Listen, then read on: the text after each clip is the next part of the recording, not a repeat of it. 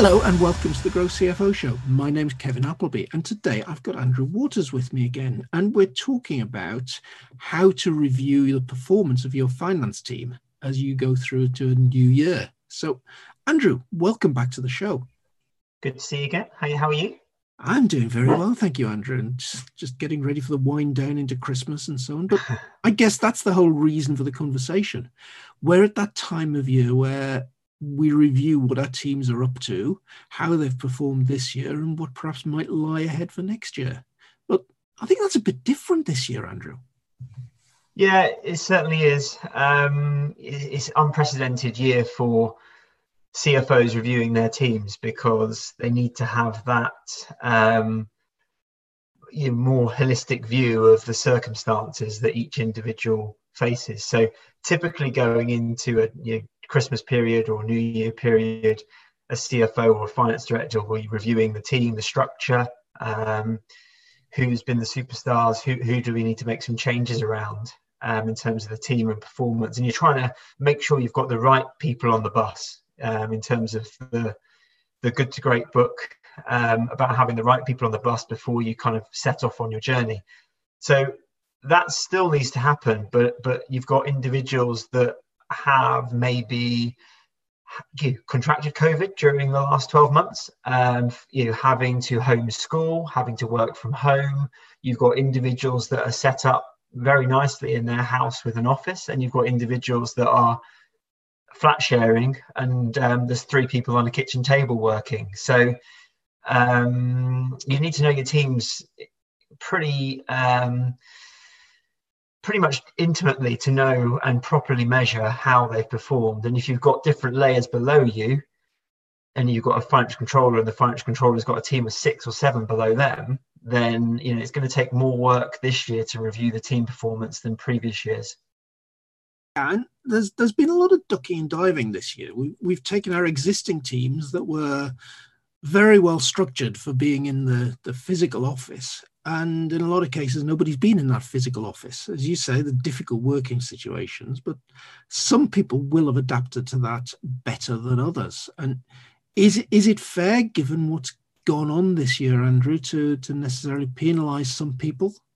uh, because it hasn't quite worked for them? I think it goes back to what, what I was alluding to. I think this has definitely been a test of character um, and people's ability to you know, perhaps be more scrappy and, and work in an environment where they've got to be more nimble and evolve. Um, some would have flourished and some would have struggled. Um, some may have um, subsequently got up to speed, but it taken a little bit longer than others. I think when it comes to a, review, a lot depends on what you're planning to do long term from an organization standpoint when it comes to you know, remote. Um, you know, obviously, this is likely to be a consideration for at least the first three months, maybe six months of next year. Is the long term plan for the organization to now be a remote working organization, or are you going to try and get people into the office full time or as much as possible? Um, and you've got to you've got to weigh up for each individual um, and where you're looking to go, um, how suitable they are to continue with that transition and what they need to improve. And is there th- are there things in fairness that the organization can help them to do to improve? Because it may be that some individuals that are flat sharing and are you know, four people in a kitchen working or in a living room working, um, that they will now be able to come into the office a bit more, or maybe they get a co-working spot closer to home, not in in you know, town centre.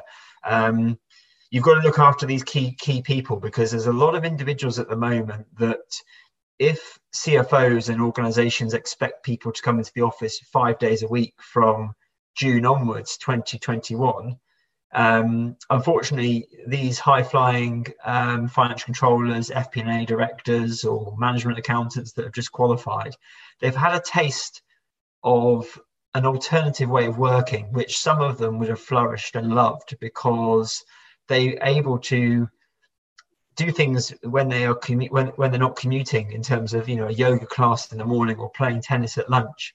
And i think if individuals try to um, enforce a five day working week back in london you'll lose top talent. They will start looking for roles elsewhere where there's more flexibility. I think the period of time of the remote period of, of COVID has been too long for it to not be a consideration. So it sounds to me like that we're getting to the ideal point to to review what your f- structure of your team needs to look like for the longer term. And I guess we we came to March, we were locked down, we took the team that was there and made something work there's always all the way through the year been some form of uncertainty. We've we've been partially back at work. We've been locked down again. Um, we're going into higher and higher tier groups as we ap- approach christmas. There is some light at the end of the tunnel with the vaccine though. But um, we've probably been ducking and diving all the way through the year and making it work with the existing team and making the best of a bad job so I think what you're telling me, Andrew, is that probably Christmas, going into the new year, it's a good time to draw breath and say, well, what are we really doing long term? I, I, think so. I think it's essential that um, a CFO or finance director takes control when there's an opportunity to take control. I don't think there's been an opportunity to take full control in the last 12 months. I think, as you say, it's making the best of a tough circumstance. Um, I think the next 12 months is, a, is an opportunity for the CFO to put a stamp on their design of the team and what they want to um, bring to the organization in terms of their growth strategy or improving um, the, the you know, kind of different elements. You know, every CFO will have a you know a, a kind of a hundred day plan for next year, and obviously the right team in the right places needs to be there to enable them to make that impact. So it's definitely a year to start taking control back of the finance function and what needs to be done moving forwards. Um, and and yes you've got to review what's happened last year. You need to review it um, like you would previously in terms of output outcomes you know orientated performance reviews. But but again you've got to you know have a bit more of a um, considered view of each individual's circumstances. But going forwards, um, it needs to be set up in a way that those circumstances have been negated and individuals are in a perfect working environment for what can be achieved for the next 12 to 18 months. So, what do we do with them in that environment and how do we make best of that circumstance? I think one, one of the key things for me, Andrew, if I was in the position of the, the CFO or the finance leader at this point, trying to work it out, I would be making sure I was going out of my way to ask each each individual member of the team what they wanted. I, I would be trying not to just assume that I knew what everybody wanted or assume that I knew what worked best. Definitely, definitely. I think um, individuals, you know, historically are motivated by a few parameters, either title, um, salary, um, you know, progression. Um, there's you know, individuals in a finance function, in any career function, are complex. Um, but people who used to be super um, career uh, driven, um, after the last 12 months, they might have that they may have evolved slightly and, and it might be more of a balanced uh, kind of growth journey they want to go on. Um, likewise, individuals where money was the main motivator, may, it may not be the main motivator now. It might be working every Friday from home so that they can play tennis or, or you know have an afternoon off or do a four day week. I think you've, you're spot on. You can't assume anything, and you rather keep hold of top talent and people that are really strong in your team, and um, that knowledge that they have than start from scratch. You want to keep the best people. You know, when when you've got the right team on the bus and you set up on your journey, you can then decide where this, you know, who sits in which seats. Um, so those superstars, those nine or ten out of tens, and you've got one or two of those in your team. You know, what are you going to do with them next year to make sure that they're being stretched and that they will stay with you, and maybe they're your succession planning uh, your succession planning kind of individual. And then what do you do with your seven, eights out of 10 who do a really good job and are really key to your organization? And how many six out of 10s can you carry? And what do you do with your five and belows? And, and those five and belows that were last year, but were in tricky circumstances, how long do you give them next year? And does that four out of 10 performance equate to a seven out of 10 in normal circumstances? Have you been a CFO in this organization for three years and have you seen that individual operate pre COVID, during COVID, and post COVID? So you can make a proper measure of how much they're up for this challenge. I, th- I think for me that, that I would be concentrating on two groups of people in particular. I'd be saying, first of all, well, those superstars, how do I make sure that I've properly rewarded them? They know that the organization really values them and we're going to look after them going forward. But I'd equally be looking at those people who, in the last nine months, have had a significant dip in performance from where I'd expect them to be. And probably recognize, firstly, nobody shows up at work to do a bad job. So, what's going on? You've got to dig deep with those individuals to find out what it is. And I, I think this is probably around where the tough conversation probably isn't necessarily what you want to do for that level of performance. It's more of an understanding conversation and saying, well, hang on, what can we do to help? I agree. I agree. I think, you know, um, when I've led teams in the past, um, sometimes you you forget going into a year or, or going into a week that no one comes into the office or working from home deliberately to underperform or to let people down. Um, quite often, it's it's 100% the opposite. Um, but you know, are they in the right role for their skill set and character? Are they in the right organization for their skill set and character? Are they in the right profession for their skill set and character when it comes to it? So, you know, there's lots of things to, you know, I think it, it should it doesn't need to be a hard conversation initially, but clearly in three months, six months time, if you're having the same issues and you've got uh, very talented individuals that want more and, and you can structure a team around them, then you've got to start making those decisions because you've got to have control and know what you're going to expect month in, month out to uh, have that credibility with the board and the investors. Absolutely, absolutely. And do do you have any particular tips, Andrew? First of all, let's take those high performers. Do you have any particular tips on specifics that perhaps people could be doing in in that review of that the keeping the high performer on board? I think you were right. You've got to um, acknowledge what they've done particularly well this year and to thank them and praise them. And um, for some people, that is all that they need. And that is enough for, for them for, for six months or a year. They just want that, that comfortability that's people and your, your boss um, is pleased with what you've done and they've acknowledged that you've gone the extra mile. So I think saying thank you is is very underestimated. You know, is underestimated how big an impact that makes. I think you know one of the things we do with the future CFO cohort program is we ascertain where the development areas are for an up and coming FD CFO. So a CFO reviewing a superstar below should be um, having those conversations. What can we do around your development areas, either in the role or external training and development?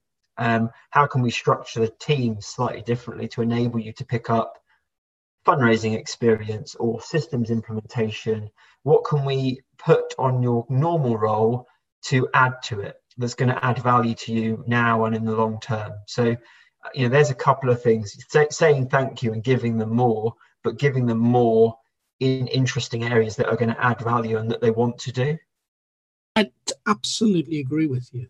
And interesting, the the Grow CFO Situation Room last week, we had a, a very interesting discussion around bonuses and whether money actually motivates anybody. And we concluded that actually it doesn't motivate people that much. Um, lack of money or lack of feeling valued financially definitely demotivates people. But you're paid a fair salary, you've performed well, the bonus isn't necessarily the thing that you perform well to achieve. Um, so there, there's an awful lot in that saying thank you, giving that interesting extra role to do, giving things that that motivate people towards mastery, rather than necessarily just financial reward for doing their job well. I think I I agree with you on the whole, but I disagree with you a little bit. Um, and that's probably because I'm in sales, um, and maybe you know I've you know always been motivated by that element. Um, but I think you know if you don't continually review someone's base salary, um, they will feel undervalued because the base salaries of individuals are going up, and if they fall below the curve, then you can say thank you as much as you want, but it needs to also be in line with what um, their role deserves to be paid and what the market rate is for that individual to be paid. So um, I've definitely had conversations over the years and regularly where you know they're doing a great job they're always getting thank yous they feel appreciated but they've asked for a salary increase a few times they've asked for a bonus a few times and it's not been replicated and and in some ways um, when they're approached about roles um, or, or, they know that they've got friends with similar background where they're paid 10,000, 20,000 higher base salary or their bonus is 30%, not 10%, um, it does, it is a factor. It is a factor. I think we're actually violently agreeing with each other, Andrew, because what, what I would say is you've got to pay people enough to take money off the table as an issue. But there are a lot of things then beyond that that you've got to do to make sure folk are properly motivated. Definitely. And I think um, the you know um, the extra benefits element, um, your pension, gym membership, you know, access to kind of coaches or mental health kind of um, advice. Um, these are the elements that are you know increasingly becoming very very important um, and um, are you know, kind of negating the you know, the need for a bonus based salary element. Um, I think people are are are moving in the direction where you know, the money is not the main driver. Um, but I think it's a generational thing, and I think there's still a competitive edge between peers um, early on in their move up the ranks, where salaries are probably discussed, and um, you know it, it's noticeable what the bandings are for different roles within a growth tech business versus a listed business versus banking. Yeah, that that that's raising an interesting point as well, Andrew. That you, you're talking about gym memberships, uh, mental health assistance, and things like that. Now we've got a lot of people working outside of the office for the first time, and probably a, a culture that was geared up to people working in the office. So there might be a gym membership thrown into to some gym that is local to the office or even in the same building. Um, mental health coaching can be a, a, much bigger issue now that you've got people working remotely. So that's definitely something that should be redressed this year. Think think differently about how you do that. It's very yeah, yeah I agree. It's very difficult. It depends massively on the size of the organization. Um, if you're a CFO and you've got a financial controller and a head of FP&A, and they've got a team of three below each, you can really manage their packages and, and their benefits. Um, and, and, maybe as a CFO, you may have HR in your functional uh, wheelhouse as well. Uh, and if it's a small enough growth business, then you can do that.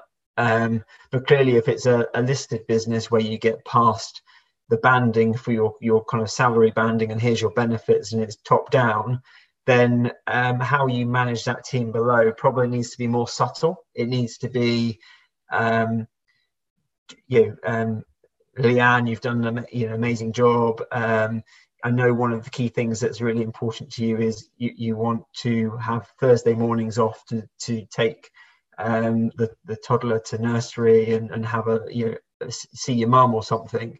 So therefore, you know, three hours on a Thursday, do that. We're not expecting any output.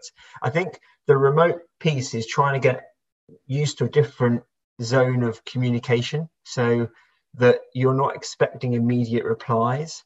Um, and you're not, I think people have been out zoomed. There's been too much Zoom. So, you know, you've got you've got five hours of Zoom in a day and then you've got to do your day job. So I think I'd say that the remote piece, if it continues, probably needs to evolve a little bit to more um, just standard phone calls and more time for people to do their jobs without having too many face-to-face Zoom um, sessions. And I, would agree with that totally. I think appreciate that people are doing maybe their seven and a half or eight hours, but they're not necessarily doing it between nine and five as well. Well, I think um, there's a lot of people out there that are really struggling to turn the laptop off in the evening um, and are starting earlier because they're not commuting. So I don't think it's, an, you know, for the right individual. The thing is, if you've got the right team that are passionate to deliver, it's never an hours thing, it's an output thing. Um, and the flexibility can be there. Um, which is why it's all about getting a certain number of seven and eights in your team out of 10 and a certain number of nine and tens in your team out of 10 and you can carry maybe the odd depending on your your team size maybe a six out of 10 um, but it's you know trying to ascertain who has been underperforming for a significant period and what do we do about it? Do we rehire that position as it is? Do we restructure and absorb the role? Do we tweak the structure and, and create a new role? And how do we design that role profile and how do we go to market and do it quickly and efficiently next year. So there's a lot to think about for the, the finance leader over Christmas. So, yeah, I think we've covered a lot of ground there. Could certainly see why reviewing 2020 is going to be difficult because we're going to be looking at people's performance in unusual circumstances. Some people really will have thrived and we need to reward them. Some people may have drowned a little bit but that's not necessarily bad performance. So we need to dig deep and work out why. Um, we've got to think about that structure going forward because expectations have changed. People have discovered that they like working from home, they like having that extra freedom. What's the new normal for your finance team going to look like going into 2021? When we get to June and things are much back to normal uh, from the point of view of what we're allowed to do, does that simply mean we're all back in the office? Doesn't have to be. I think we've we've learned an awful lot about the way people like to work in the last last year. So certainly lots and lots of things to think about there, Andrew. The the last thing to point out is obviously some businesses um, will have accelerated as a result of what's happened. You know, tech-enabled businesses would have ex- accelerated significantly, and some wouldn't have. So it's taking into consideration the growth trajectory of your business as well, because that's evolved whilst um, reviewing the team. So it's not always going to be fit for purpose anymore. Absolutely. And I, I can imagine in the tech sector, there might be a few finance teams that are really struggling um, simply because of the volume of work that's coming their way. More transactions, bigger growth, need for extra investment, so on might might well be stretching the team to its limits. So know, this is time to draw breath and say, is this something that's going to continue? Uh, an awful lot of people are suggesting that we've moved forward five years in the space of a few months in the way some things are done. So, are you actually in the right shape for that new tomorrow, given what's happened? And yes, that's as much about maybe increasing your team, restructuring your team with with extra people, extra skills, as it is recognizing that the business hasn't done well and you might have to just downsize a little bit. Yeah, I think so. It's, it's going to be a an interesting um, period of reflection for people. Andrew, that's been a fascinating conversation. Thank you very much for joining us on the Grow CFO show this week. I hope it helped. Hmm.